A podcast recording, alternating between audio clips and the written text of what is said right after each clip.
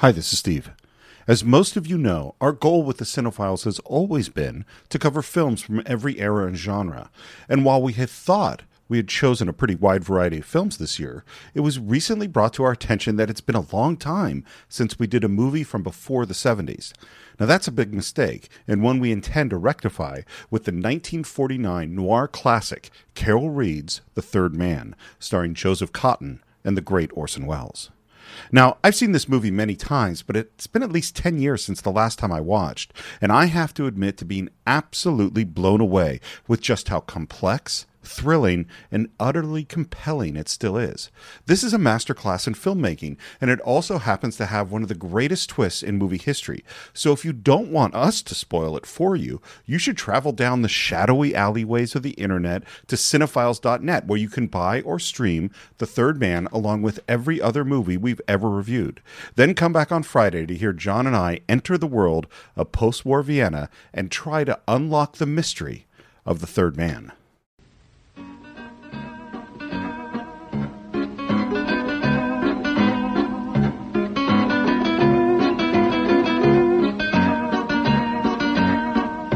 Hello and welcome to the Cine-Files, where each week we enter the world of a great film. We explore its themes, the history, the filmmaking, and the influence it has on us today. My name is Steve Morris. I am a filmmaker and directing instructor in Los Angeles, California. Hello, everyone. My name is John Rocha. I'm a voiceover artist, uh, host, writer, and producer over at Collider and Collider.com recently. You can read some of the stuff I've written there. Um, fresh off the boat from Australia. That's right. To record this uh, episode of The Cine-Files, and I can't get that song out of my damn head. Well, it plays movie. over and over and over again. And of course, the movie we're talking about is the 70th anniversary of Carol Reed's The Third Man, starring Joseph Cotten and Orson Welles. Yeah. We have we have not spent nearly enough time back in the classics Yes. this year, and, and certainly we want to remedy that. Um, and uh, you know what surprised me, by the way? What's that? This is not a Patreon pick. I Oh. was certain that someone would have picked this one, and they didn't. Yeah. Um, you know, we've done a ton of Patreon picks have. lately, but uh, this one is not. This one just is because it's the 70th anniversary, and it's one of my favorite films. Mm-hmm.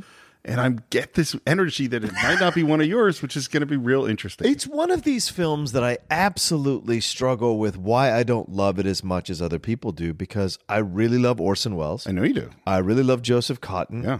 Uh, and I, I, it's a memorable film. Certainly, two incredible scenes between Cotten and Welles in this movie. The noir aspect of it all, the post World War II Vienna, all of this stuff would normally appeal to me. Even a young Trevor Howard is Yeah. fantastic to watch. Um, but for some reason, it doesn't 100% get into the I love this movie kind of place. It's more like I can watch this movie and appreciate this movie. I just don't love this movie. One might say something that I've said many times it's not your movie. It's not my movie. Yes, Yeah. absolutely. Yeah. Well, and that is, it. you know, that being a cinephile is not a objective thing. It is No. a subjective thing. Well, to you, it's Michelangelo. To me, it's a cuckoo clock. I think that's a great way to put it. that- wow. You think, oh, by the way, cuckoo clocks are cool. Yeah. They can be some pretty neat can, things. I can appreciate a cuckoo Yeah. clock. Um, one of the things as I was doing research, apparently there's definite pushback against Orson for that line because I'm sure. because the Swiss are like, first of all, we didn't invent the cuckoo clock; it's German. Second of all, they're like at the time of the Borgias, we're way ahead of the movie. We'll get to this quote later. Yeah. the Swiss army was feared throughout the world. They were they were a big, powerful army. You could say they fought with precision. Hello. Oh, clock like. Hello. Um. So, um, uh, well, let me ask though. How, how did you uh, how did you come to the third man? Well, you know, I've told you before, and uh, the Cine-Files fans know this as well. I go through these periods when I have to catch up and watch movies that I haven't seen before. Right. This was certainly one of those that I watched maybe in the early 2000s for the first time on TCM uh, because I hadn't seen The Third Man. I'd heard about The Third Man and, uh, and I had to watch it. And so I just remember, uh, you know, setting my old school TiVo to record this thing. And I sat and watched it on a Saturday afternoon. And I just did you know like i said i just watched it and i enjoyed it I loved the scenes with welles um, but overall the movie left me feeling a little flat um, but um, yeah Well, it's a weird movie. it is its tone is weird. The ending is weird. There's like the the structure of good and evil and what we're supposed to want is weird. and it's it's kind of hard. It's it's definitely the you know into the labyrinth of this weird maze of what's real and what's not. Yeah. Um. Well, and one last, there's, and we'll talk about it as we go along, Steve. But there's a lot I discovered as I watched the film this time that I find will be interesting, possibly for us to discuss as we go along. We'll see. Well, I'm looking forward to it. Me too. I'm going to predict for our cinephile fans out there that it will be interesting. Hope so. because that is why they're here, and that is our job. Fair enough. Um. So uh, for me, I watched it right at that moment that I was becoming a cinephile, which is you know college, and I had watched Citizen Kane, and I had gone. Oh, this is really interesting. And it's right when I started to do just what you described, which is going, I need some more of this. Yeah. And I looked up Orson Welles and heard there was this movie, The Third Man, and I rented it on VHS. And I really liked it. And just as you said, I love the scenes with Orson Welles. And then some of it left me kind of flat. And I've watched it many times since then. Um, it's definitely a film that was taught and discussed in film school, particularly when it comes to lighting and camera work and, and, and story structure. And, uh, and then I watched it uh, probably every few years, but I don't think I had watched it in a decade when I watched it a few nights ago. It really blew me away a few, few nights. I loved it. So like my love for this film, I've always liked it, and it went up and up and up. And then this last time watching, I was like, man, this is a really tight movie. And so it's interesting. You know how you said many, many times on the show how different things hit you at different times Yeah. in different ways, and this one, for whatever reason, got me this time more than it ever has. Cool. Um, I'll do a little bit of pre-production. The main person I want to talk about in pre-production is not Carol Reed, the director. Mm-hmm. It's not David O. Selznick, the producer, although they're important people. Certainly Selznick, one of the most important producers of all time. Yeah. Carol Reed was on a real run. He had had, um, I think, Odd Man Out, and I forget the other one that that were big, huge successes. He was a much bigger director than Orson Welles at this point because this is when Welles is out. Yes. The person I want to talk about is Graham Greene. Oh, the writer. Yeah, so Graham Greene is a is a novelist, and he is just a fascinating dude. Um, and uh, he he wrote uh, things like Our Man in Havana, The Quiet American, The Human Factor. He wrote uh, uh, one of the most important novels, some of the most important novels of the 20th century, some of the most important British novels. He was shortlisted for the Nobel Prize for Literature, although he didn't win it. Won all sorts of awards, and he is a fascinating dude. Um, he, he he in the 30s he was writing movie uh, reviews, and he wrote a review of Wee Willie Winkie, starring Shirley Temple. And he talked about her sexuality in this review. Wow. He said something like that Shirley Temple displayed a dubious coquetry which appealed to middle aged men and clergymen. Fox, who distributed that film, sued him. Wow. He fled to Mexico to avoid the suit.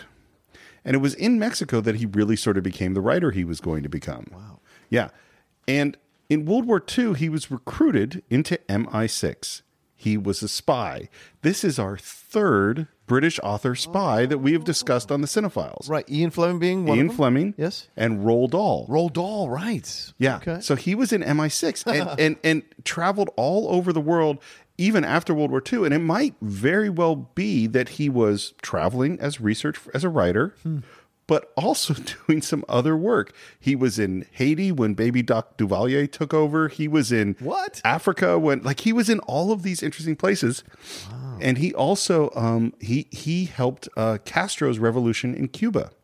And then later on, kind of regretted it. He he said uh, after after the revolution happened and then Castro was in charge, he wrote, "I admire from him for his courage and efficiency, but I question his authoritarianism." Hmm. And then he added, "All successful revolutions, however idealistic, probably betray themselves in time," hmm.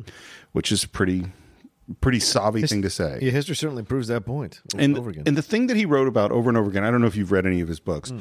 but is about the gray areas of morality and faith. He was Catholic, but then also questioned his Catholicism. Mm-hmm. He loved dealing in this right the middle where it's an impossible choice to make. And if you look at The Quiet American or A Man in Havana or The Third Man, there's always these choices that are sort of well, what do we? What's right? What do we? What do we do here? And and and, and I think even more important, why are we doing what we're doing? Mm-hmm. Like when we look at Holly Martins the character in the Third Man, he is making choices, but what are the reasons that he is doing them? Right. Is it for morality? Is it for the girl? Is it for Harry Lime? Like why is he doing what he's doing? yeah. Um, and the idea came, to, I believe, started with Graham Greene when he was in Vienna, And two things happened. One, someone told him about the racketeering after the war, um, in particular in terms of penicillin, and the other is someone gave him a little tour of the Aust- of the Vienna sewer system. Ah. That's where the idea came from. And when he went to write, David O. Selznick hired him to write the script. Yeah. And you know what he did to sit down and write the script? Wrote a novella. Oh, He yeah. wrote this as a novel first Right. to tell him all the backstory and everything he needed to know to write the movie. Hmm. There's another movie where this happened as well, which is 2001 A Space Odyssey. Right. Arthur C. Clarke went to write the novel at the same time that he's writing the screenplay. Um, so he wrote the novella and then uh, and then Carol Reed was hired and they worked together on on making the screenplay and and the big question was who you're going to cast and neither Orson Welles nor Joseph Cotten were their first choices. I don't know who the first choices were for Cotten, but I know what the first choice for Orson's part was Cary Grant. Oh, wow. Yeah. That's a whole other movie. Whole nother movie. Right? Yeah. I I there's I can't imagine anyone other than Joseph Cotten and Orson Welles. Yeah. Yeah. Um, and that's really all my pre-production. Okay. Would you like to get into this film? Let's do this thing. I got a lot to say. Can you hear the zither music? Yes, I can, for God's sakes.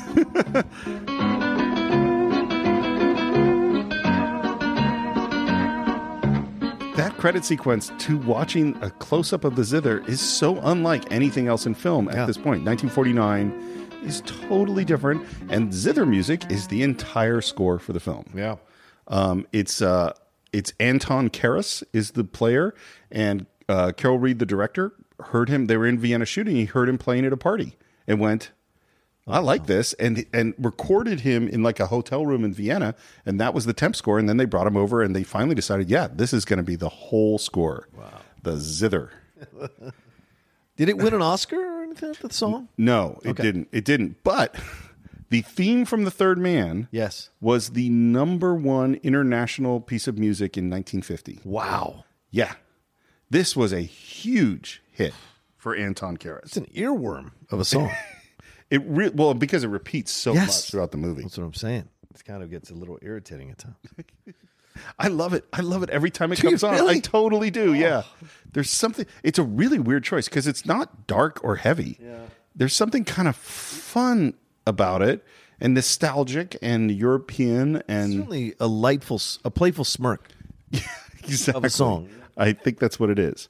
Um, and after our, our credit sequence, um, we're watching sort of scenes of post World War II Vienna, which are shocking in terms of what Europe looked like at that time. And we hear a voiceover, which is actually Carol Reed, the director, Yeah. talking about old Vienna. I never knew the old Vienna before the war with its Strauss music, its glamour and easy charm. Constantinople suited me better. I really got to know it in the classic period of the black market. We'd run anything if people wanted it enough and had the money to pay. Apparently, when it was released in the U.S., Selznick didn't like Carol Reed's voice, Right. so they did Joseph Cotten as the narrator, Right. Which I've never heard. I've never heard what that sounds like, or maybe I did a long time ago. And what we hear is that after the war, there was a big uh, period of time where there was the black market, and we see images of people selling all sorts of stuff, watches and cigarettes and tires and all sorts of things, and then we cut to a dead body in in the water, and we hear Of course, a situation like that does tempt amateurs, but, well, they, you know, they can't stay the course like a professional. We hear a little bit more that there's four groups that are running this place, which is the British, the Russians, the French, and the Americans. They each have their own sectors. None of them speak each other's languages. They try to meet in the center and arrange things for how things are going to go in Vienna, but it doesn't seem to work very well. And, and you get the sense of people trying to survive in this place after the war. And it's interesting too because most of Hollywood didn't really want to show dark pictures of what World War II really was. They wanted to celebrate it as a great war and didn't want to look at this. And there are a few movies that do. Yeah. Nuremberg certainly does. Judgment of Nuremberg. Yeah. The ramifications of the war, Yeah. the dilapidated buildings, the concrete, the broken uh, slabs of, of concrete. That's a But great point. Here's where I would like to start this situation. Okay. I, f- do you know the rumors have abounded? Is that right? About Welles? About Welles directing this film, not really Carol Reed. There was a lot of rumors that Welles directed this film and Carol Reed didn't. Um, kind of a Tobe Hooper, Steven Spielberg situation. We're looking at Poltergeist, and there are a lot of patterns in this movie that are very reminiscent of Citizen Kane. For example, the opening sequence was essentially is essentially a newsreel and it's because it, the It's a exposition. montage with exposition. Yeah, absolutely. exactly. So it feels just like a newsreel as we get into the situation. Uh, and I found there's just like little beats throughout the movie that kind of make me think because I've never known which way to fall on this, right? Because I feel like a director's credited, they're the director. Just having Welles on the set doesn't mean Welles directed the film. But then again, he's not really in the film that much. So was he on set essentially guiding uh, Carol Reed in his direction of this film and this noir? Because a lot of the shots that we see in the film as well are very reminiscent of Kane, uh, in my opinion. So So here, everything I have read says that that's not true. Right. That the- yeah, I know. yeah, that the rumors that the rumor definitely exists, and the biggest piece of evidence that I didn't know about is they couldn't even find Welles to shoot with him.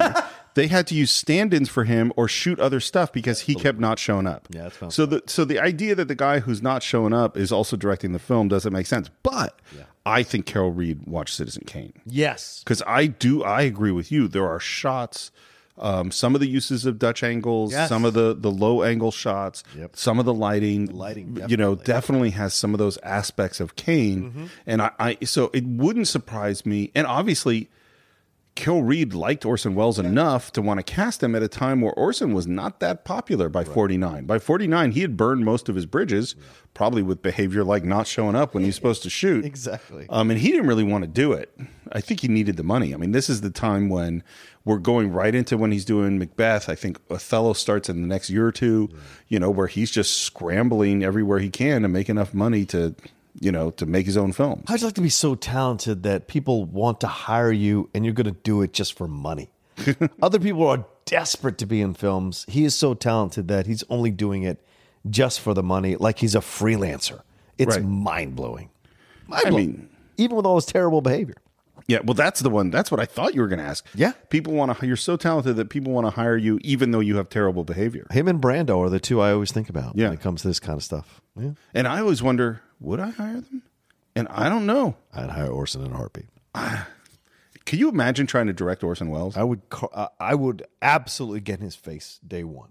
I think you have to. Yeah. It's prison rules with Orson. yeah. With Brando, there's no point. No, he- he's going to do whatever He's going to do whatever the hell he wants. With Orson, I think you can break through and do prison rules. I'll tell you, I, I think you have much more of a Brando thing than me. I, I, I, I don't. I admire him as an actor. Oh. Yeah. but hi- the shit that he pulls, it like I know, like him as a person. Oh. Orson Welles, I find fascinating as a person because he's so brilliant and articulate and interesting. Brando, I don't. I wouldn't want to hang out with so much. That's fair. Um. Anyway, Oh, I was going to tell you, wait, I was going to tell you about Holly Martins, an American. Came all the way here to visit a friend of his. The name was Lime, Harry Lime. Now, Martins was broke, and Lime had offered him some sort, I don't know, some sort of a job. Anyway, there he was, poor chap. Happy as a lark and without a cent. and we see a train coming in, and there's that zither music as Joseph Cotten gets out of the train.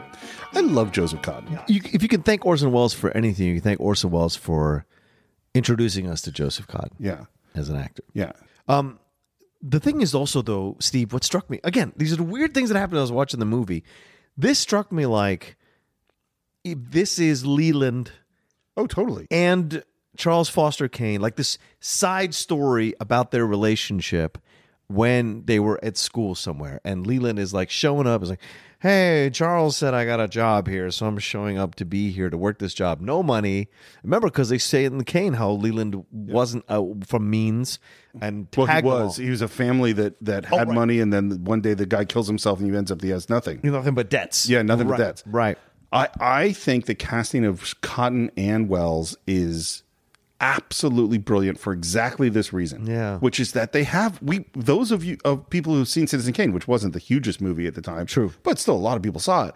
Have built in that's this who they think of as Yeah. as as you know Cotten's best friend, and Orson Welles is both as Charles Foster Kane and Orson Welles himself is this mercurial mm-hmm. genius that Joseph Cotten and Jed Leland and Holly Martins followed. Yeah. you know, and so the odd, what's so weird about this movie is that this movie has one of the great twists. It's it's such a great it's such a huge twist that a third that it is a phrase. Oh, you want to do a third man here, mm-hmm. and yet they've cast and his name is the second name. Yeah. Orson Welles is in this movie, and you're watching half the movie wondering when Orson Welles is going to show up. Yeah. how does the twist work? You know? And yet it's totally satisfying. Oh, when it absolutely. ha- when it p- happens. Can't deny that. Um, so Martins is expecting to be met by his good friend Harry Lime, but Harry Lime is not there, so he walks off into Vienna, walks under a ladder. Um, he's humming to himself. He does seem like kind of a happy-go-lucky guy. Yeah. Goes up to uh, uh, like an apartment in a strange Dutch angle, and a Dutch angle or a tilt, canted angle or a tilted angle is where the camera is not flat, Mm-hmm. and you will see that in more shots in The Third Man than in any other movie I can think of. Wow. The camera is constantly tilted and it looks amazing. And what's so interesting, it's hard to cut from one tilted angle to a flat angle because it can be jarring. For whatever reason, Carol Reed knows how to do it because it's never jarring. Yeah. And there's a strange older guy who's doing something with a chandelier, Yeah. looking down on him, and he speaks German. Da werden Sie kein Glück haben, mein lieber Herr. Sie kommen um zehn Minuten zu spät. Da ist niemand mehr hier. Die Leute umsonst. And of course, Martins doesn't understand German, and neither do I. And then the guy speaks in somewhat broken English Speak English? English. that he's 10 minutes late. Yeah. What are we 10 minutes late for? So already gone. His, his friends in the coffin. Coffin? Mr. Limes. An accident. Knocked over by a car. We find out that Harry Lime is dead. Yeah. By the way, this uh, German guy didn't speak English. And so he had to learn all these lines phonetically, and that makes it kind of makes it great. Yeah. The way he he ha- struggles with English. Cer- certainly believable. Totally Authentic, believable. Yeah. Um, and I think that's a great opening to a movie. Mm-hmm. You show up to meet your best friend who's supposed to have a job. You got no money in your pocket. Right. Knock on the door. Oh, he's dead. They just took the coffin away. Yeah. What do you do now? What do you do? now? Well, what you do is you go to the cemetery. There you go. And we're at the cemetery, and there's uh, a man in sort of a leather coat. That's Trevor Howard, Yep. who is uh, Calloway, who's the major part of the British police force there. Oh, I thought it was Callahan. He's not. He's English, not Irish. Listen, Callahan. Calloway, I'm English, not Irish.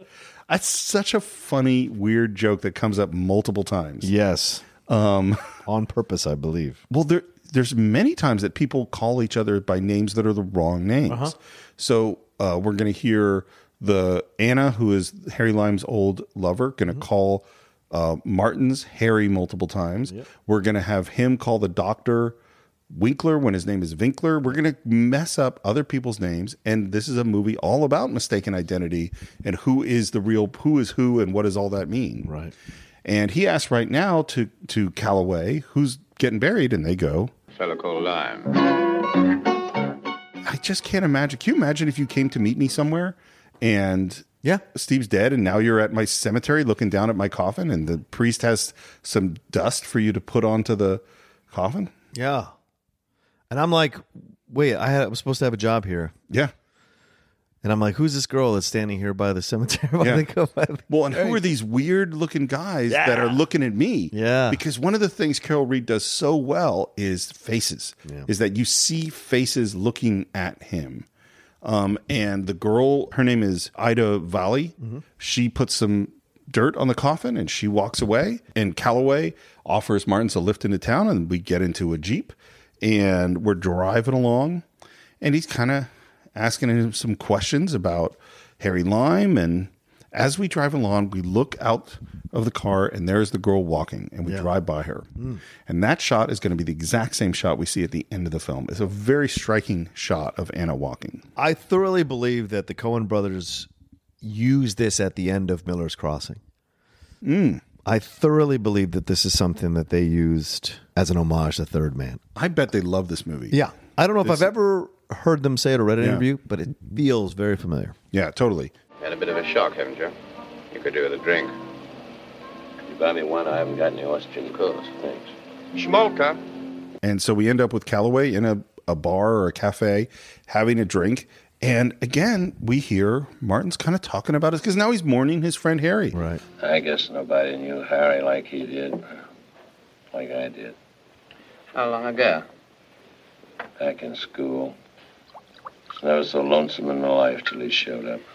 When did you see him last? September 39.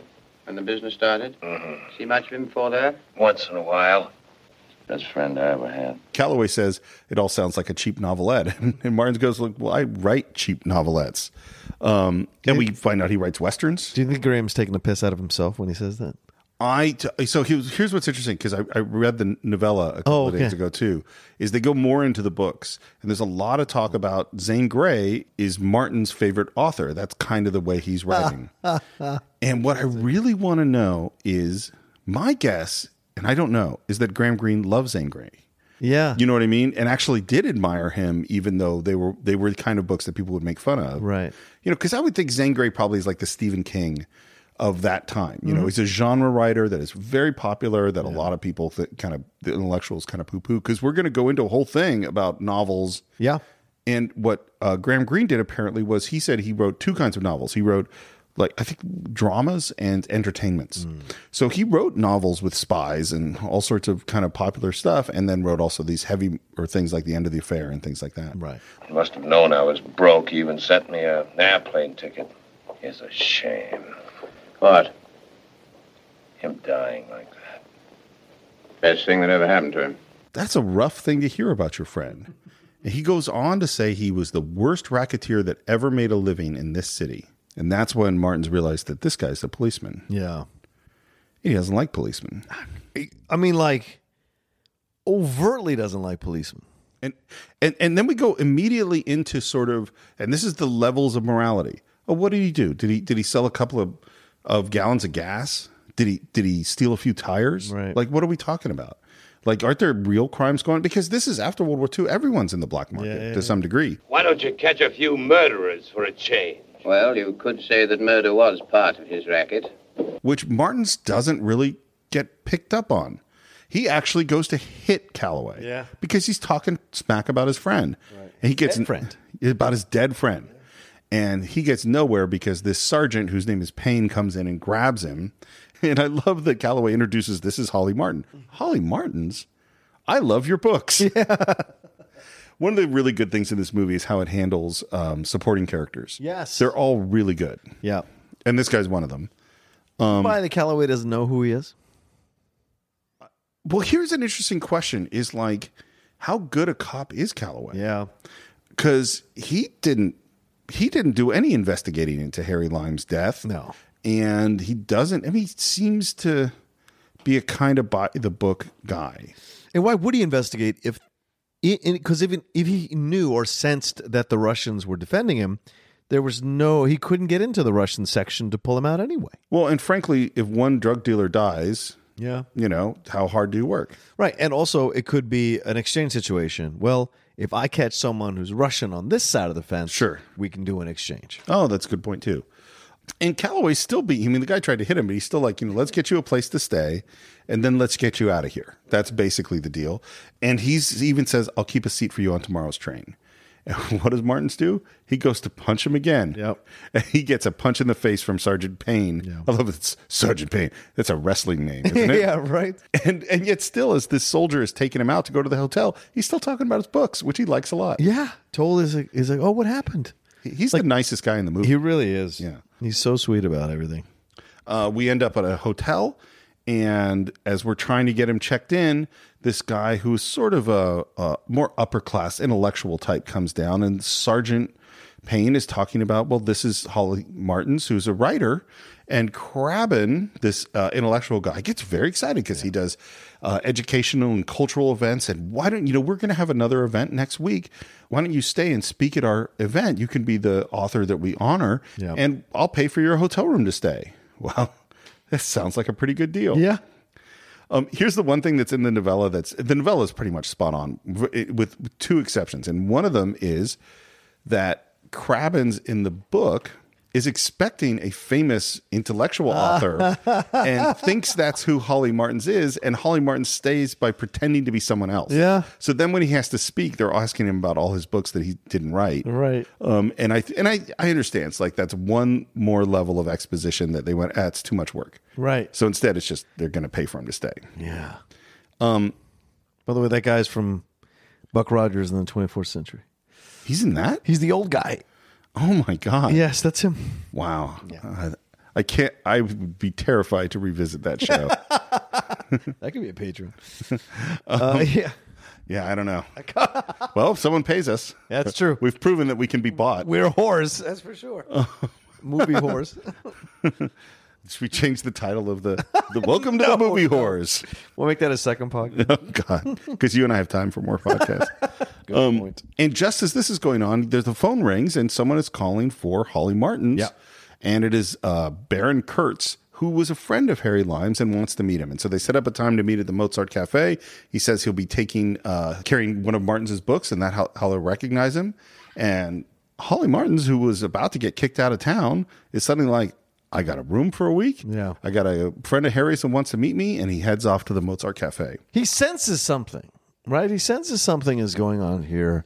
He's like, instinct is this something's wrong. Well, this is it's an interesting thing in terms of particularly the noir detective stories mm-hmm. or noir films in general is that he gets sucked into a thing. You know, or even like The Big Lebowski, mm-hmm. which is like your rug. I think you're right about that. The Coen Brothers must love this film. Yeah. is that a thing? Ha- there's an event. My friend is dead, and that leads him to this person, and then that leads him somewhere else. And, that, and he essentially becomes a detective in a way, but also in a way where he's not really in control. He has no plan. He's just following things from one thing to another. There's also an American arrogance to this, Oh yeah, right? Because he bull everyone else through the lens of this camera and this movie. Everyone else around him is dumber than the American. That the American, except for Trevor Howard, of course, who, although he makes fun of the whole time, uh, he seems to be the most capable of all these people. But it is very much the American, like breaking the rules, forcing them to investigate, pushing the boundaries, not doing what he's told to do, which is to leave because of the situation. He's just gonna figure it. He's gonna do what he wants to do because he's American. And do you think that the film reinforces that, or do Yeah. you think? See, because I think it, I think that is very much what's happening. Yeah. but it's not like he knows what's going on. It's not Oh, like he he's right. No. he's mostly wrong throughout the whole movie. Right, but he thinks he's right. Sure, but that's what I'm. Well, maybe That's that- what I'm maybe getting it- at. Yes, we're, I think we're agreeing. My my question is whether or not the film is telling us, "Hey, this American is right," and I Oh, don't no. think. No, yeah, okay. I don't think so. Yeah, I think the film actually holds him up as sort of. He's not. I mean, what's really interesting is there is a genius in this film. Yes. and that genius is Harry Lime. It certainly isn't Holly Martins. No, Holly is a pretty ordinary guy in a lot of ways. And what's interesting to me too is that it's not like he's a heroic guy. Mm-hmm. He's never done anything that was like fight for the right. He's been kind of a go along to get along kind of guy in his life, one would assume. Right. And and and really also ruled by much more powerful personalities like Harry Lime. Well, when you're poor, Yeah. Right, you're kind of subject to the whims of powerful personalities. Well, and I think can help that, you. I think that when you're, I, I that, that's an interesting point. Now I have to think about that because I also think is that Harry Lime's personality is just so. I think you hang around with Harry Lime, things happen. Yeah, You know, positive and negative, positive and negative, but it's exciting. but it's exciting. yeah, Do you think? Uh, do you think um, Harry invited Holly knowing this was going to happen? that's a great question. That's the thing that kept as I was watching the movie. It kept slamming into my brain is like this idea that Harry knew this was going to happen, that he was going to stage this whole thing. He knew Holly wouldn't go home. He knew Holly would investigate this, kind of expose certain things, and he'd use whatever Holly found out or whatever Holly position Holly put himself in for his own advantage. Here's my guess, and of course, I I, I don't know. I don't know. It, it, so if we assume that Harry is brilliant, Mm-hmm. I don't think having Holly in town helps his plan. Because it's because if Holly's not in town, they never investigate this thing, and he totally gets away with everything. True. Is that what I, what I think is more likely is that, and again, this is you know, listen, you all know we spoil movies, and we've already kind of spoiled it, but I'm going to spoil it right now. Harry's not dead, Right. Okay, because obviously Harry's not dead because he's played by Orson Welles. Yeah. Unless this movie has flashbacks, he's going to show up. Right. So uh, what I think happened is that he invited Harry or invited Martins for perfectly good reasons. He was going to give him a job doing his racketeering stuff. Um, and then something went down with Joseph Har- Harnoff or whatever his name, the guy that is in the coffin that they buried that he was doing deals with, who's the medical guy who was part of the penicillin racketeering. Again, we've just I've just spoiled everything, but um, I think something went down and Harry had to disappear Yeah. at the last minute because well and we're going to get to it right now so he uh, so i'll get to this next point so to, to make it is that he's talking to baron kurtz who he meets at the mozart cafe who's one of those guys who was at the funeral who has a great face So, you were a friend of Harry's. I think his best. Except you, of course. The police have a crazy notion that he was mixed up in some sort of uh, racket. Everyone in Vienna is. We all sell cigarettes and that kind of thing. I tell you, I've done things that would have seemed unthinkable before the war. And then he says something really interesting, which is he says, I am an Austrian. I have to be careful with the police. I'm afraid I can't help you. Except uh, with advice, of course. Advice. and the advice is not to dig into this. But then he goes and they walk over to where Harry was killed. Right. And he explains that here was the street and he was with Harry. And then they saw a friend of Harry's Yeah. crossing the street and Harry went to meet him and a car came careening around the corner and slammed into Harry, killing him. Right. And then he says, Even at the end, his thoughts were of you. What did he say? I can't remember the exact words, Holly. I may call you Holly, mayn't I? He always called you that to us. He was anxious I should look after you when you arrived, to see that you got safely home, tickets, you know. now when Holly originally, Martins really originally heard about it, he heard that Harry was killed instantly. Right. Well, he died before the ambulance could reach us. The reason I wanted to get to this point is Okay. that we were just talking about why did Harry call Martins and did he know about it in Right, advance? right.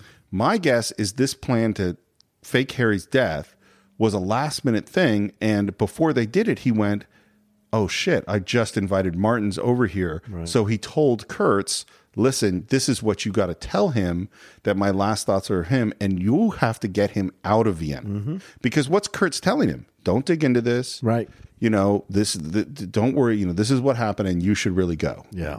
because Kurtz tr- trying to get rid of him. Yeah, that's my thinking. And Andy reminds me of what's his face, the last uh, the last butler in uh, Kane at the end.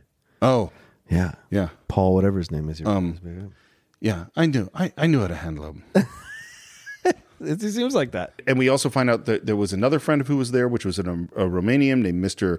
Popescu, Pescu. which uh, Martin says he wants to talk to him. Yep. And I love how, as Martins walk away, the camera stays on Kurtz, and we see other people kind of watching this conversation. Yeah. We see the porter who's been watching. We see this woman watching. The movie does a great job of making you suspicious. Yep. Like something's going on. What is going on? What's happening? Well, when your town has been separated into four separate quadrants, Right. you are suspicious of everything. Well, and just and after uh, you know five years of war Yeah. or six years of war and been totally wrecked. Yeah. and people starving and you know black market as we know. Yeah. Um, and he goes to talk to the porter who we met earlier. Yes. Gets uh, Baron Kurtz to translate, and there's a woman who I'm assuming his wife. She doesn't like the porter talking to this guy. Nope.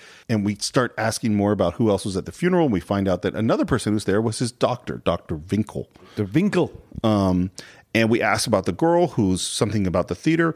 And this is when Kurtz is going, look, s- stop. What's the good of another post-mortem? Suppose you dig up something, well, discreditable to Harry. So again, he's saying nicely, he's trying to push him away, to push him to stop. Yeah. Um, and the last thing he says is he's again still asking about the girl in the theater. He says, Uh, but I still think it won't do Harry any good. It, you do better to think of yourself. now is that a threat or is that a warning? I think it's more advice because it's Vienna. And Holly comes off as someone who is really gullible or really not that uh, smart and might get caught up in the grinding wheels of stuff in Vienna. So he's telling him, you best be careful or whatever, What's interesting to me is so or take care of yourself. Holly is theoretically Harry Lime's best friend. That's what we hear over and over again. And we also know they had adventures with because they met when they were at school and they had all sorts of adventures and there was some trouble. I think Kurtz thinks that that Martins knows more of who Harry is than Martins actually does. Ah, okay. Because I think Kurtz knows that Harry Lime is a horrible uh, racketeer and a, criminal.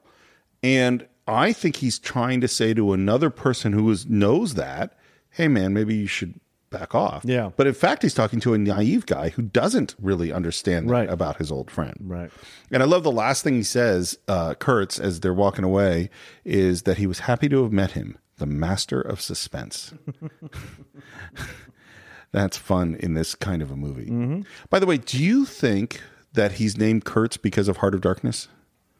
Ooh, Jesus, I don't know. Maybe. I kept thinking about it, and maybe just because that name is so strong because of Right. Apocalypse Now, obviously. Right. Um, But there's and I- nothing about his personality that would No. radiate the Kurtz personality. no, so. and I know Welles was obsessed with Heart of Darkness. He really was. Yeah, I don't. know. It probably is nothing. It's probably you know, his name is just a name. Yeah. That's the greatest loss. Welles' Heart of Darkness. Yeah, What could have been? yeah. Um, he's back at the hotel, and there's the sergeant. Here's your plane ticket, and he's like, "No, I am not going because I'm going to speak for Crabbin with the Society of whatever it is." Um, and we're at the theater again. These Dutch angles. When he's sitting in the theater holding his program, I mean, what are you thinking about? Leland, of course. Yeah, me too. Just flipping it up and back and like hearing Susan sing, screeching in the background as he cuts up the program. In that low angle, and yeah, no, me too. You can't not think of it. That's what I'm saying. It's amazing how many Citizen Kane beats there are in this movie. Yeah. It's it's uh, you know And we see Anna, who's up on the stage in some kind of a period piece. The whole thing is in German. He heads off backstage and says, I was a friend of Harry Lime's. Yeah. And there is a look from her that is big. yeah. And then she has to go back on stage. And I love the moment where she's on stage acting and still kind of looks back at him Yeah. out of character, Yeah. then jumps back in character. Um, it's after the play. Um, she's getting undressed. She invites him in. He compliments her on the play. And she says, Do you speak German? no. Perhaps Harry told you about me. My name is Holly Martins. Oh my God, her response is cold. No, he never told me about his friends. It really makes you wonder who who Harry what Harry Lime really thought Yeah. of Holly Martins. Uh, yeah. and she offers him tea, uh, tea or whiskey, and he says tea's fine. So he's presented kind of as an alcoholic. Mm-hmm. It's always interesting to me. I think he doesn't drink on the job. Oh. I think when he's in serious moments, he doesn't drink because there's several times he refuses alcohol, and then there's several times where he does some serious drinking. Sure. He asks about Harry, and she just says there's nothing to talk about because he's dead. Like, what's the point? You were in love with him, weren't you? I don't know. How can you know a thing like that afterwards? I don't know anything anymore except I want to be dead too. Some more tea? Hmm. That kind of sounds like you were in love with him. That sounds like love to me. Yeah, I mean, not a very happy love, but Yeah. Um, and he asks about Kurtz, and she, which she doesn't recognize the name, but when he mentions that he has a little dog, which I didn't mention before, she she she says, "Oh yeah, I remember him."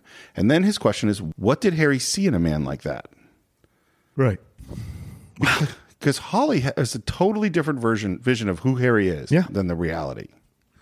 Because he knows that's a bad guy. Which is which is what um, Harry has fostered Yep. years for years, probably. presenting who he wants Holly to see him as to get what he wants out of him. Yep. Because Harry, in my opinion, is a sociopath. Yes. I mean, I think there's little question that he is just interested in what he can get and using people to get what he wants. Some people accused Welles of doing that.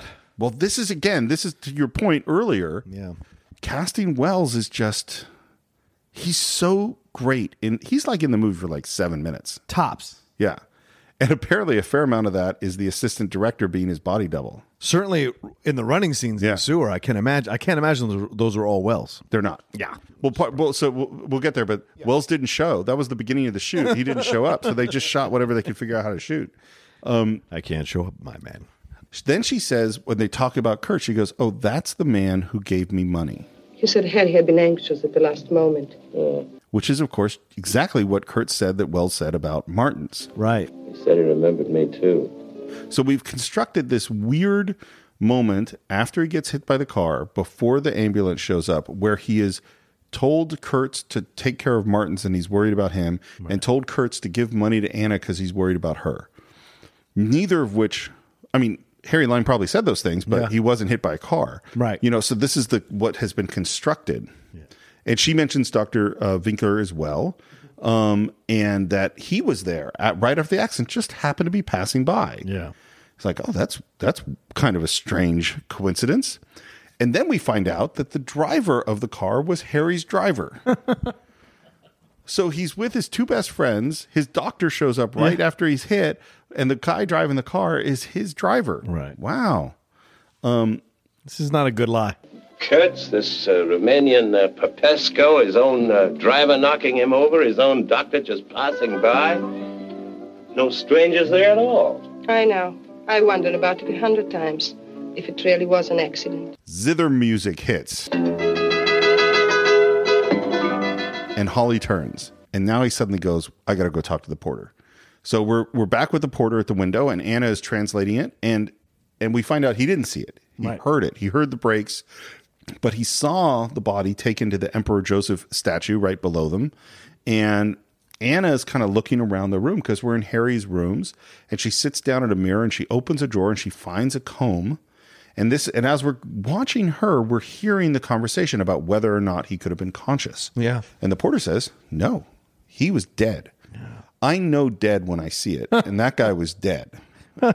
But this sounds crazy. If he was killed at once, how could he have talked about me and this lady here after he was dead? Why didn't you say all this at the inquest? Uh, it's better not to be mixed up in things like this. Things like what? And Martins is like, well, you got to go to the police. You got to tell them this. And he's like, hey, I'm not the only guy who didn't go to the police. John, there was a third man. Bum, bum, bum. so, so there was apparently not just two guys, and then the doctor showing up later. There were three guys there. oh. Yes, a third man. Wow. But, but who could that third man be? And they asked the porter, did you see his face? And it's like, no, he's wearing a hat. And he never looked up. So I never saw his face. Yep. So, title of the movie. After uh, the first screening in the U.S., one Yeah. of Selznick's assistants came up to David O. Selznick and said, "But we never found out who the third man was." Perfect. And that assistant was fired days later. And and then we look out the window and we see people in the shadows. Shadows play such a huge part in this film, and and a lot of time we're just looking and seeing them. Right. And maybe they mean something, and maybe they don't. So symbolism hiding in shadows. Yeah. And and then right as all this is going on, a ball bounces into the room. Oh yeah. and there's this little kid. Yep. Talk about face casting. Oh, yeah. That kid is amazing to look at. And we see his POV as he looks up at his dad, which is the porter, Right. talking to these people. That, that, that guy's way too old to be the dad of that child. But I whatever. think that's what it is. Or maybe it's his grandfather. No, but they May- call him Papa. I Yeah, think they call him Papa. yeah. Um, look, old guys can have kids. I'm sorry. Yes, it's very true. Um, and and then they're turning off the lights. Turning on lights and turning off lights is Yeah. very important in this film and comes up multiple times. And we toss the ball back to the kid. And later on, Anna and uh, Martins are walking, and she's like, "You should stop this. Don't get mixed up." I won. One of the things I really wonder is how much does she know about how bad Harry Lime is? Good question. I don't know. She certainly knows he's not an honest guy. Well, she, he got her the the, fake passport. passport. Yeah. Yeah. Even when she finds out, because she does find out Yeah. all of it at a certain point. Yeah. She doesn't care necessarily. That's where this movie is so morally ambiguous. Right. What we want her to be, what Martins wants her to be, is the damsel in distress that he's going to rescue. Right. That is not who she is. She doesn't want rescuing. She wants Harry Lime. Yeah. Well, to survive in post-war Vienna, I imagine you have to have that certain kind of spine, steel spine, Yeah. to get to what you want and to endure it. But she makes choices later on, which we'll get to, which are against her survival. Yeah. in order to be with Harry Lime. Yeah. Um, or not take things from. But right now she's saying, you know, get out of this, and and that he should go out of town. And they walk up to which we find out is her place, and there's an old lady speaking in German who's another great character. Yes. And we find out that there are police searching her apartment, searching her rooms. And they go upstairs, and there is Calloway with a lot of cops. He asks for her papers. And and Martins is like, don't give him anything because Right. he's American. He's like, you know, course. legal search and seizure. You don't have to do anything. But uh, she does give him papers. He examines them. Something's wrong with the papers. Hmm. So what we discover is this is an excellent forgery. Yeah. But these are not legal papers, and he's going to have to keep them. How do you expect her to live in this city without her papers? Write her out a receipt, Paine, and give her a receipt of those letters, too. This way, miss. And now the sergeant's going through Anna's letters, all her letters from Harry, and she seems more upset about that than she was upset about her papers. It's, yeah, taken. total violation of actual privacy. Yeah. They're private letters. That's all right, miss. Don't worry. We're used to it. Like doctors. And then he says to them, Doesn't it bother you that Harry was murdered? You didn't even bother to get the complete evidence. And Holly tells them about the third man. There was a third man there. I suppose that doesn't sound peculiar to you. I'm not interested in whether a racketeer like Lime was killed by his friends or by an accident. The only important thing is that he's dead. And again, he calls him Callahan. I think when he does it later in the movie, he's doing it on purpose yeah, I think so too. to like just drill the point home how incompetent this dude is in his mind. And what does Calloway tell Martin? He says, "Get out." And Martin's like, "I'm going to get to the bottom of this." Death's at the bottom of everything, Martins. Leave death to the professionals. Mind if I use that line my next Western? You can't chuck me out. My papers are in order. There he is. Yep. You have no legal right in Yeah. this country that you're visiting. You have no money. You're staying Yeah. there because some guy is putting you up. You don't speak the language. You don't know anything. You're like, well, I'm going to just get to the bottom of this.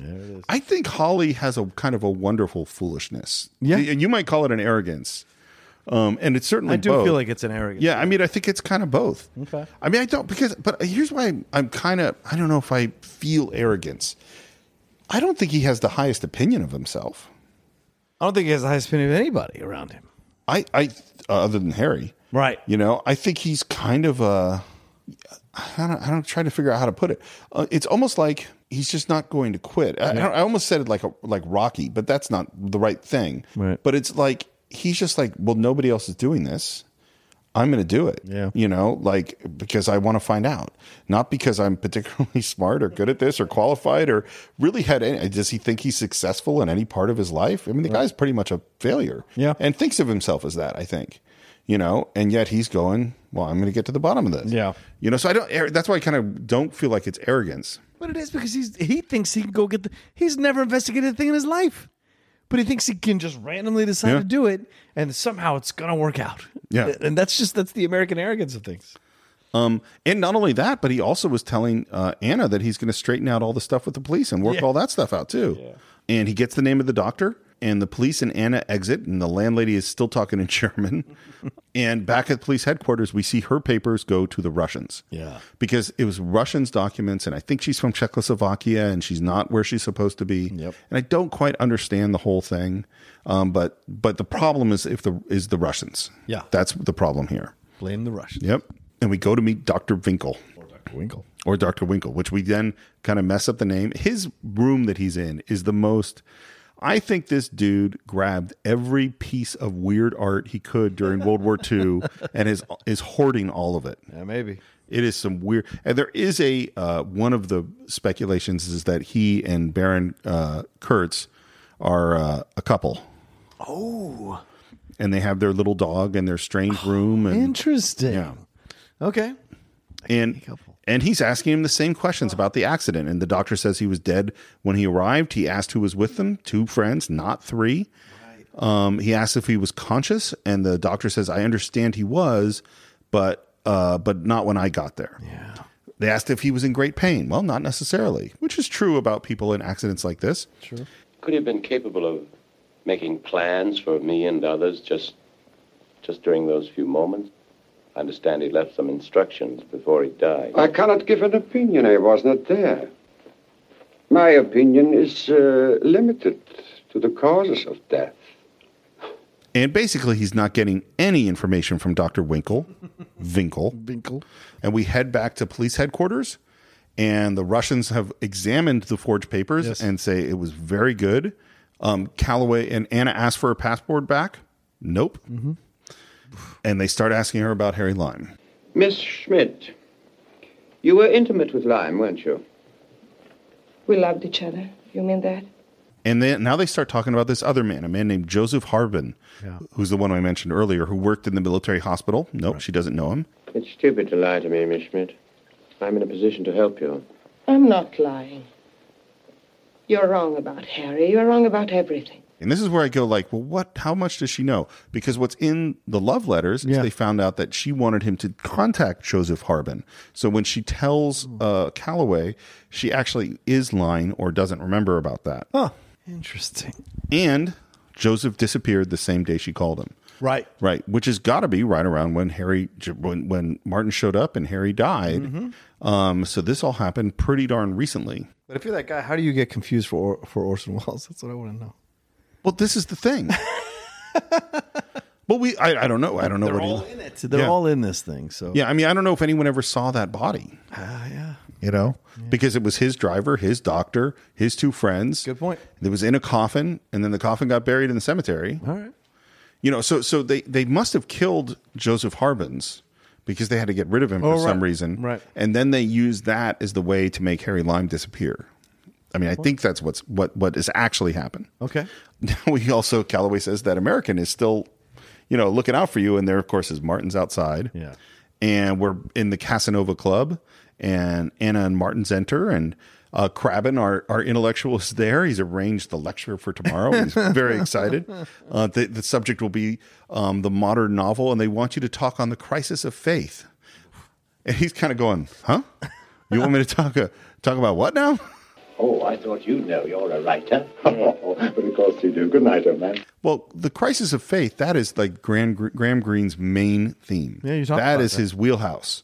And so it's interesting to me that the writer in his story is asked to talk about his topic and totally has nothing to say on it. in a film which has it doesn't have elements of faith exactly, except for faith in Harry Lime. You know? And they order a couple of whiskeys. Kurtz comes up with a violin and knows that he saw the doctor, and here's the Romanian who we thought was out of town, but he's apparently back. This is Popescu or something like Yes, that. Popescu. And he wants to, of course, meet all of Harry's friends. Here comes Popescu or Popescu, and she remembers him because he's the guy who helped Harry create her forged papers. Right.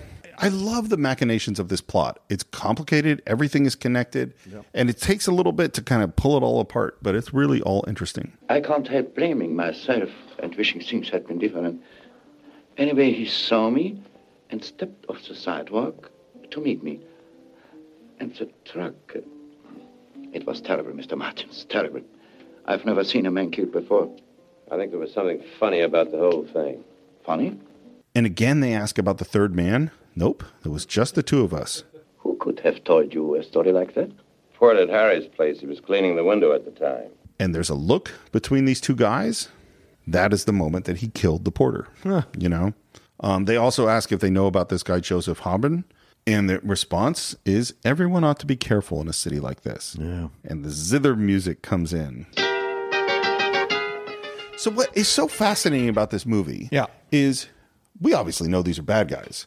This is not like a mystery, but we don't understand the kind of bad guys they are. Is that what we think, and what I think Martins thinks, is that they killed Harry. Right. But that is not the reality at all. No. They're working with Harry. They're his partners. They're unusual in look, unusual in Yeah. demeanor. So it makes sense that Harry would hire them or have them as his employers because they can hide in plain sight. That's that is a good point. Yeah. Yeah. And then there's this weird moment of we have this hard cut to Popescu who is at a bridge making some kind of deal. Yeah. And I don't quite understand what it's telling us. I thought that was Harry.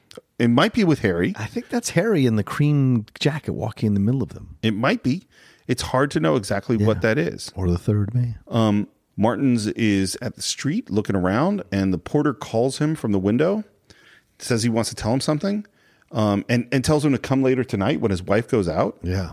And inside the apartment, the porter turns away from the door from the window and sees something and freezes. It's a great reaction. What do you from think he sees? Harry Lime. Yeah, damn right. Yeah. He sees Harry Lime. That's the kind of fear Harry Lime can put in you. Yeah. We're back at Anna's, and he tells her that the porter wants to see them tonight, and she's packing up.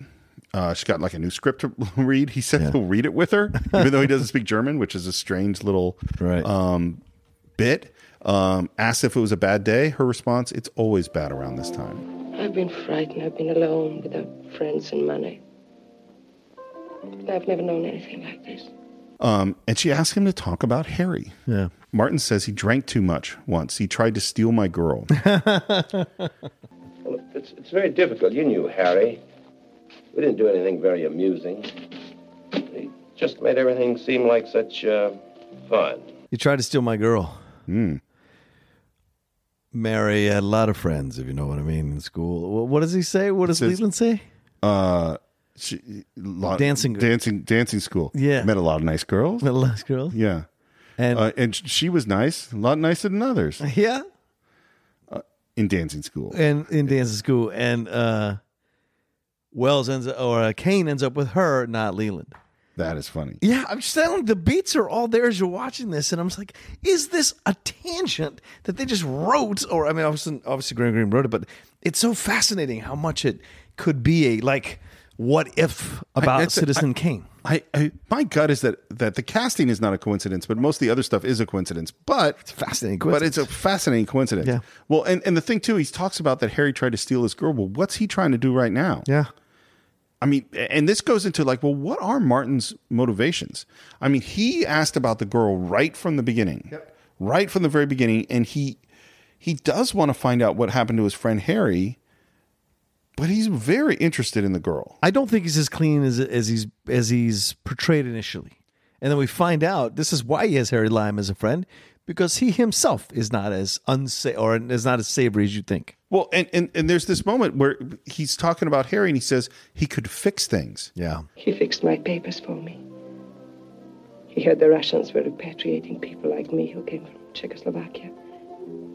He knew the right person straight away for forging stamps. Yeah. When he was 14, he taught me the three card trick. That's growing up fast. Now we both know Orson Welles is a magician. That's there we go. If we have to see the porter, we'd better go. Sorry, can't we talk quietly for a couple of minutes? I thought you wanted. A moment ago, you said you didn't want to see the porter. We're both in it, Harry. Holly. I'm so sorry. All right. Again, these mistaken names, mistaken identity. You know, you ought to find yourself a girl. They're out on the street, and they see a crowd out in front of the Harry's place. Yep. And we find out the porter is dead, murdered. And who do we see but that kid with the ball? An annoying little brat. And he's calling for his father. Yeah. And then the kid grabs Holly. Was ist denn, Hans? Was? Der Herr da? And we don't know what he's saying. I think this moment is really scary and really intense because there's a crowd of people there, and the kid is pointing and grabbing at Holly and speaking in German, Yeah. and all the faces are slowly turning. Yep. And Anna comes up and she says, He's saying that you killed his father. Yeah. Murderer. Murderer. That is really scary. And they leave, and the kid continues to talk and chases after them. Bleibst doch stehen, Herr. chases him down the street. The crowd is falling. Uh, there's a great shot of him going down these broken stairs. That music is playing, and I love just the use of shadows going through the streets of Vienna at night. And one of the things that we should say is that film noir and its use of black and white and darkness and light is obviously really important. And the if you're going to have um, these darkened streets, what you do is you wet down all the cobblestones Right. and wet down all the stones so it reflects that light back up. And the shadows, what's so interesting to me, particularly in this film, is like when you go to light a scene, Yeah. the basic rule of realistic cinematography is what are the light sources? Right. So if it's daytime, well, we have sun coming in through the window, and then we have a light over here, and that we're going, or we have lamps at night, or we have lights above, or whatever, headlights, and that we're going to place all of our big lights in the positions from where the actual sources of light should be. Okay. So we have a natural sense of lighting. Right. That's basically how you do it. You don't have, like, if, if we're sitting um, next to a window on our left in Yeah. the daytime, you don't have the, the light hitting us from the right. Yeah. That doesn't make any sense. Right. So that's the basic, you know, how do we create, even though the light's not natural at all and it's completely different, you still want to feel like natural light. Yeah. I don't know where the hell the lights are coming from in this film. they are super bright and they leave super, super dark shadows, and the, the cobblestones are glowing practically because they're wetted down, and it looks so cool. Yeah. It looks super cool. And as they run through broken and destroyed Vienna, it looks amazing with that zither music. And they buy some tickets for a movie or something, and they go into um, a movie theater. That kid's like the kid from Better Off Dead. There's my $2? Two dollars. dollars. Just chasing him all the way down. Scary kid. I think this is the first true oh shit. Oh. You know, because Martin's is like, what what does this mean? Yeah. You know, like like, oh, if they killed the porter, they could kill me, they Oh, could yeah. kill Anna. Yeah, we're in deep, deep trouble. Absolutely. Back at his hotel, before he gets back there, is a dangerous looking man asking about Martin. Um, and Martin comes in and asks, um, he wants to reach Calloway. Yeah. And the big dangerous guy goes, I got a car for you. And he goes, okay. And he gets in the car and says, take me to police headquarters. And the car takes off like a rocket, Just takes throwing off. him in the back. Yeah. And the guy doesn't say anything to him. And Martin just going like, you're going to kill me. and the car drives through. And we think that too. Oh, yeah. If you're watching it for the first time, you can't help but think this is it. Cars driving super fast down these streets, and pedestrians are getting out of the way, and Why don't you just people are looking up. And Martin's, you know, uh, it goes through this gate really fast, stops suddenly, and Martin wants to run, and the doors open, and there's Craven because he's brought him to the lecture. that is a great reversal. It's a great twist. Great twist. Um, and they bring him up on stage and introduce him. Can you imagine, like, first of all, you're really not a lecturer. Second of all, you don't even know what a crisis of faith is. And third of all, you thought you were about to die. Yeah. And now you're suddenly on stage doing a Q&A. it's brutal. Um, and he does not do well. No. No, and they're asking him about stream of consciousness. He doesn't know what that is. They ask him about James Joyce. He doesn't know what that is. They ask him who his favorite author, author is. Zane Grey. they don't know who that is. And who comes in but Popescu. Yeah. And uh, he says, Is Mr. Martins engaged on a new book? Yes. It's called The Third Man. we were just talking about movies where they say the name of the movie Yeah. in, the, in the movie. This one doesn't actually bother me as much. No, no, no. I know it does. It does bother you. Um, this one, not as much. Right, right. But I'm in saying- other movies, it really. Yes. Well, it's when it's dropped in. Right. You know, but this actually, there's a reason they're talking about the third man because that's who he wants to find. Can you feel that purple rain? What? what? I, all I know is we just got to s- be saving Private Ryan Yeah, right that's- now. that's we just really have to do. Let's say that. And ask- and I love this dialogue. Are you a slow rider? Not when I get interested. I'd see you were doing something pretty dangerous this time. Yeah? Mixing fact and fiction. Should I make it all fact? Why no, Mr. Martins? I'd say stick to fiction. Straight fiction. I'm too far along with the book, Mr. Popescu. Haven't you ever scrapped a book, uh, Mr. Martins? Never. Pity. And by this time, everyone has lo- walked out. And wh- what's great about that dialogue is that this is a warning. Yeah. He's saying, like, the porter is dead. And he's saying, I'm going, you're going to die Yeah. if you keep doing this. This is pretty heroic of Martin's at this point. Okay. I mean, he's got a guy threatening him. Yeah. You know, and he says no, right to his face, no, I'm going to keep investigating you. Right. Um, and of course, at this moment, he looks over and we got some thugs, and and Martin sees the thugs, and he goes running up the stairs, up a really cool spiral staircase. Yep. Beautiful, beautiful shots from below. We he goes into a room. It's dark. We hear a really weird noise. He goes, "Who is it?" He turns on a light, and it's a bird. yeah, that's right. It's the same cockatoo from Kane. It's from Kane. it's the same one. you know those birds live a long time. I'm just saying. I don't know how they got him to Vienna. There's so much Kane in this movie. It's mind blowing, dude. By the way, this movie was shot half in Vienna and half at Shepperton in London, and uh, all, most of the exteriors are Vienna. They shot like six weeks there. They shot three units, so that that means three different camera crews with, and they were shooting almost twenty four hours a day. And Carol Reed, what he was doing was he would sleep for two hours, two to three hours, Yeah. and go to the next unit. Then sleep for two to three hours, go to the next unit. Sleep two to three hours, go to the next unit. He did that for months. Wow. I can't imagine. Oh, thanks. Um, and so, so most of the interiors are in Shepperton. So hmm. that's probably where he is when he sees this bird. Okay. And then he goes to go out the window, and the bird bites him just as he's going out the window. And this is a great chase through the ruins of Vienna. Yeah. Over, you know, broken steps, down through alleyways, beautiful shadows in front of an old tr- church, across some ruins. He hides out in like a burnt out, destroyed car. Yeah. Runs down down an alley in another tilted angle. It just looks great. Yeah. And he gets away Yes, he does. and he makes it to Calloway. This isn't Santa Fe. I'm not a sheriff, and you aren't a cowboy. You've been blundering around with the worst bunch of racketeers in Vienna. You're Precious Harry's friends, and now you're wanted for murder. Put down drunk and disorderly, too. I have. This has not gone well. No. I don't think Calloway thinks for a second that Martin's murdered the No, porter. And again, it's like stop acting like a fool. Yeah. Get out of town. I'm only a little fool. I'm an amateur at it. You're a professional. And now Calloway has changed his plan. Yep. He wants he says, Get me the lime file and let's get Martin's a whiskey. Hmm. And they show him the proof. Yeah. which is that Harry Lime has been watering down penicillin, selling it back from the black market to people in need, including amputees and people injured in the war and kids with spinal meningitis. And Right. they overwhelm him.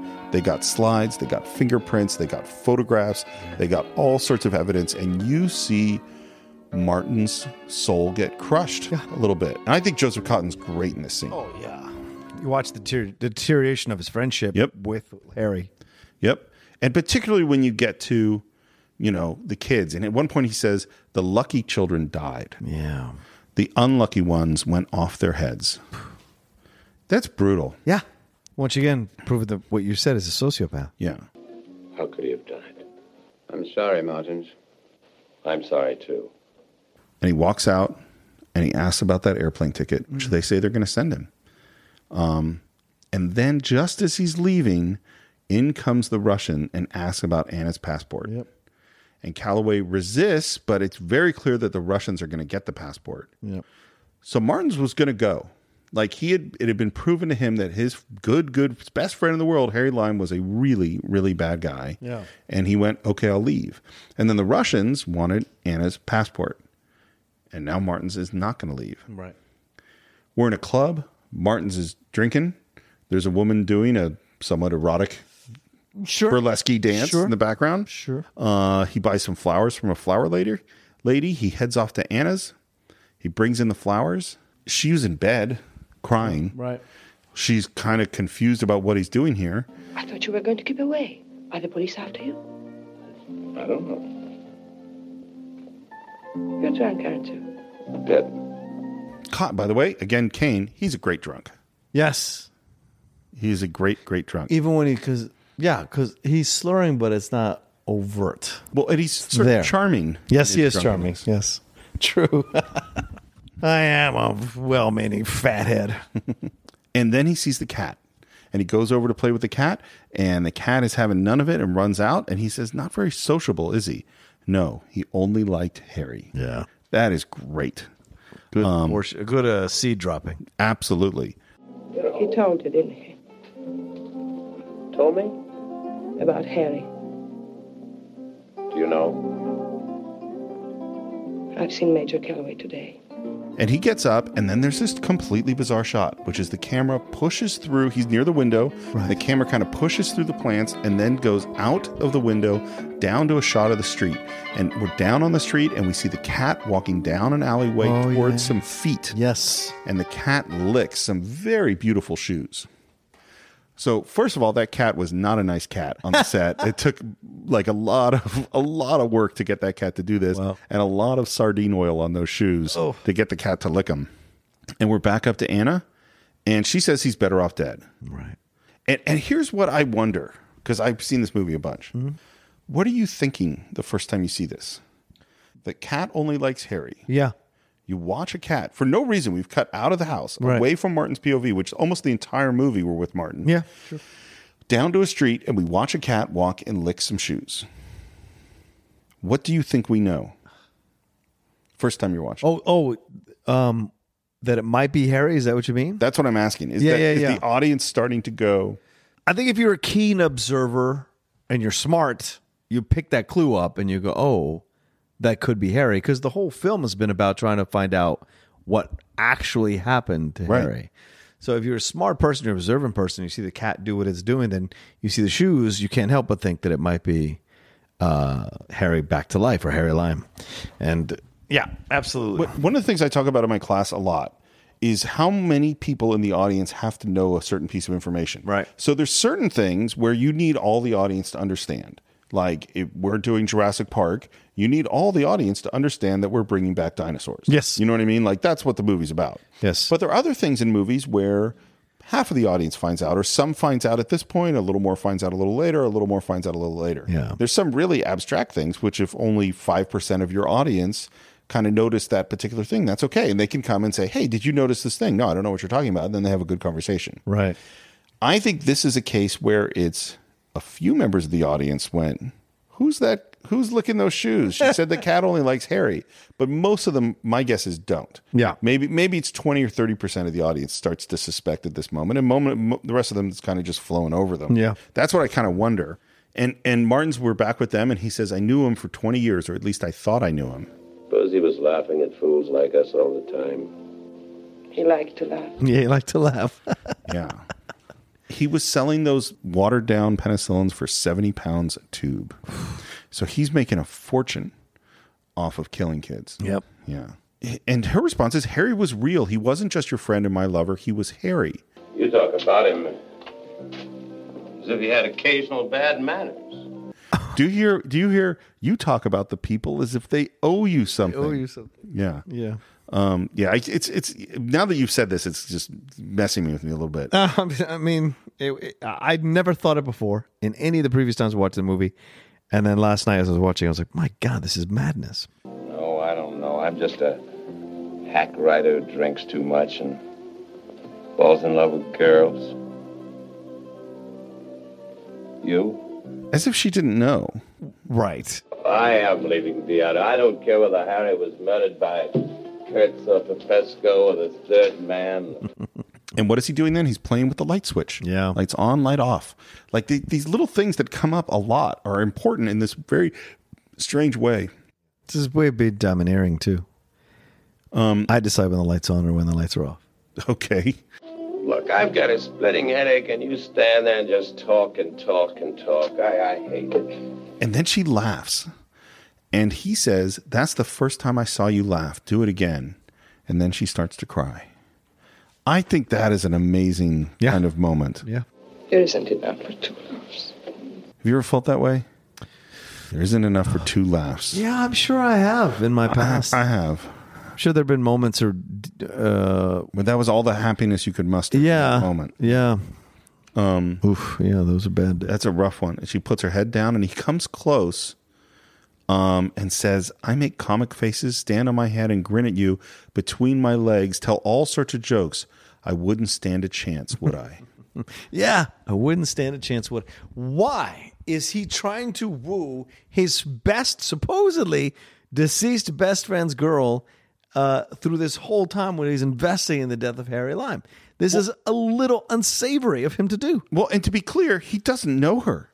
I mean, what does he know But about he her? knows that she's connected to Harry or dated Harry or in I- love with yeah, Harry. I think this is such an example of falling in love from the outside. You know what I mean? yeah. Like from the exterior. He, he doesn't know anything about her. Yeah. He's because, and I think, you know, he's a vulnerable guy who's lost his best friend, who's got no money, he's in a strange city in this completely bizarre situation. And he gloms onto her, you know, Mm-hmm. this sad, desperate, scared, very vulnerable person who, Mm-hmm. it, who never, and this was so interesting in this movie.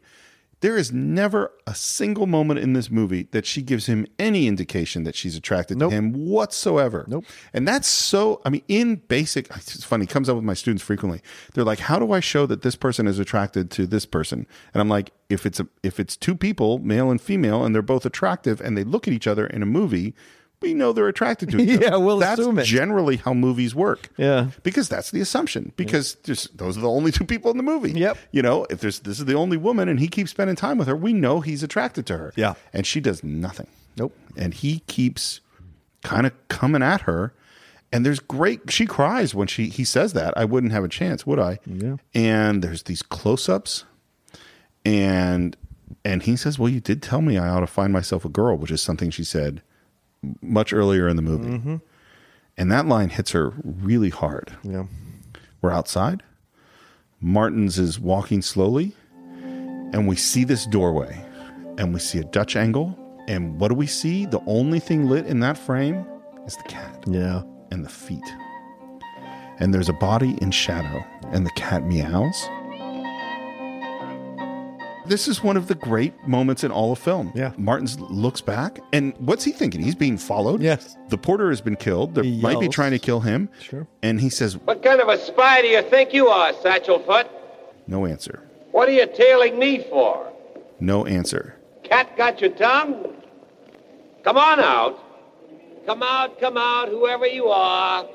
And there's a close up of the cat licking its paws. Step out in the light and let's have a look at you.